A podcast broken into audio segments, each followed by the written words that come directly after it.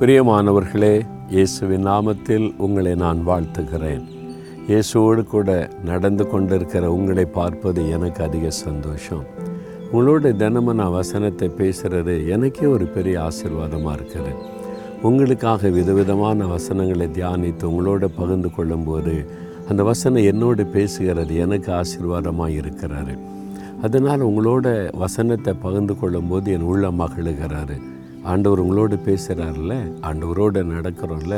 எவ்வளோ பெரிய பாக்கியம் இல்லை இந்த மாதிரி தேவனை இவ்வளவு சமீபமாய் பெற்ற வேறு பெரிய ஜாதி எது? உலகத்தில் எத்தனையோ மரங்கள் எத்தனையோ கடவுள் எத்தனையோ தெய்வன்றாங்க ஆனால் இந்த மாதிரி மனுஷனோட பழகுகிற பேசுகிற வழிநடத்துகிற ஒரு தெய்வத்தை எங்கேயுமே நீங்கள் பார்க்க முடியாதில்ல? நீங்களே யோசித்து பாருங்களேன். எவ்வளோ ஒரு தகப்பனை போல அவர் நம்மோடு பேசுகிறார். ஒரு சிநேகிதனை போல ஆலோசனை கொடுத்து நடத்துகிறார் அவர் நம்மோடு பேசுகிறது புரியுதில்லை விளங்குதில்ல.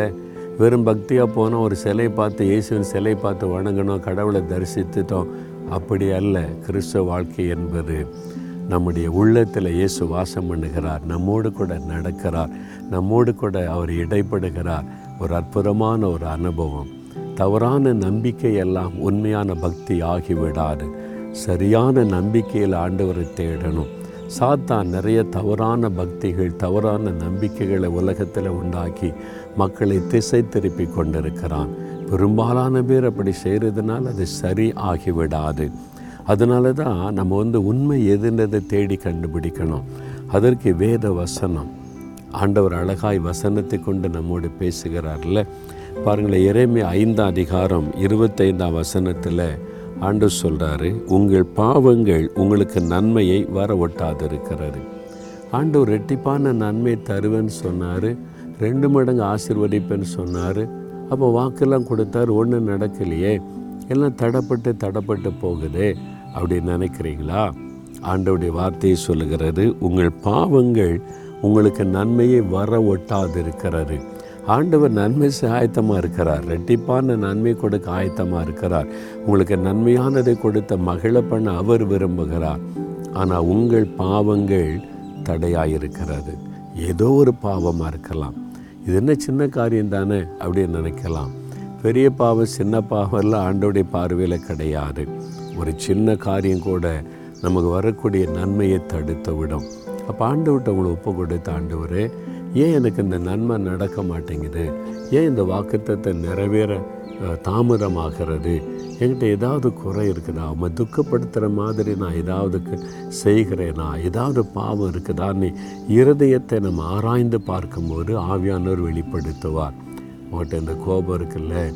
உங்கள்கிட்ட இந்த எரிச்சல் இருக்குதில்ல? உங்கள்கிட்ட மற்றவங்களை பற்றி குறை பேசிக்கிட்டு இருக்கிற பழக்கம் இருக்குல்ல? உன்னை நீதிமானாய் காண்பிப்பதற்கு மற்றவங்களெல்லாம் குறை சொல்லி கொண்டிருக்கிறல்ல. யாரை பார்த்தாலும் பொறாமையாக இருக்குல்ல உனக்கு? மற்றவங்க உயர்வதை பார்த்தா உனக்கு எரிச்சலாக இருக்குதில்ல? இதெல்லாம் உனக்கு தேவையா? இந்த பாவெல்லாம் உனக்குள்ளே இருந்தால் நான் பரிசுத்தமுள்ள தேவன் எப்படி உன் கூட நடக்க முடியும்? எப்படி உன்னை ஆசீர்வதிக்க முடியும்னு ஆண்டு சொல்லுவார்ல? நீ உங்கள் அப்பா அம்மாட்ட கோவப்படுறல எரிஞ்சு விழுறல உன் சகோதர சகோதரிகிட்டோட அன்பு காட்ட மாட்டேங்கிறல்ல? எப்படி நான் உங்கள்கிட்ட பழக முடியும்னு ஆண்டவர் கேட்பார்ல? அப்போது ஆண்டவரே என்கிட்ட உள்ள இந்த பாவங்களை மன்னிச்சிருங்க. பாவ சுபாவத்தை மாற்றிருங்க என் நன்மை அதனால தான் தடைப்படுது என்னை ஒப்பு கொடுக்குறேன் நான் எப்பவும் பரிசுத்தமாக இருக்கணும். நீ விரும் நீர் விரும்புகிறபடி என் வாழ்க்கை இருக்கணும். என் வாழ்க்கையில் நீங்கள் வாக்கு கொடுத்தபடி நன்மையானவர்களை தாங்க. ரெண்டு மடங்காக தாங்கன்னு கேட்குறீங்களா தகப்பனே உங்கள் பாதத்தில் ஒப்பு கொடுக்குறப்பா அண்டவரே மனுஷன் எவனும் உமக்கு முன்பாய் நீதிமான் அல்லாததினாலே அடினையை நியாய்ந்திருக்க பிரவேசியாதிருங்கப்பா.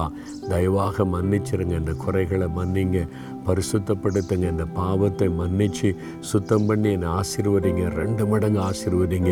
உங்கள் வாக்குத்தத்தை வாழ்க்கையில் நிறைவேறட்டப்பா யார் யார் அப்படி செபிக்கிறாங்களோ அந்த பிள்ளைகளெல்லாம் இன்றைக்கி ஆசீர்வதிக்கப்படட்டும். இயேசுவின் நாமத்தில் ரெண்டு மடங்கு ஆசீர்வாதம் உண்டாகட்டும். இயேசுவின் நாமத்தில் ஆமேன் ஆமேன்.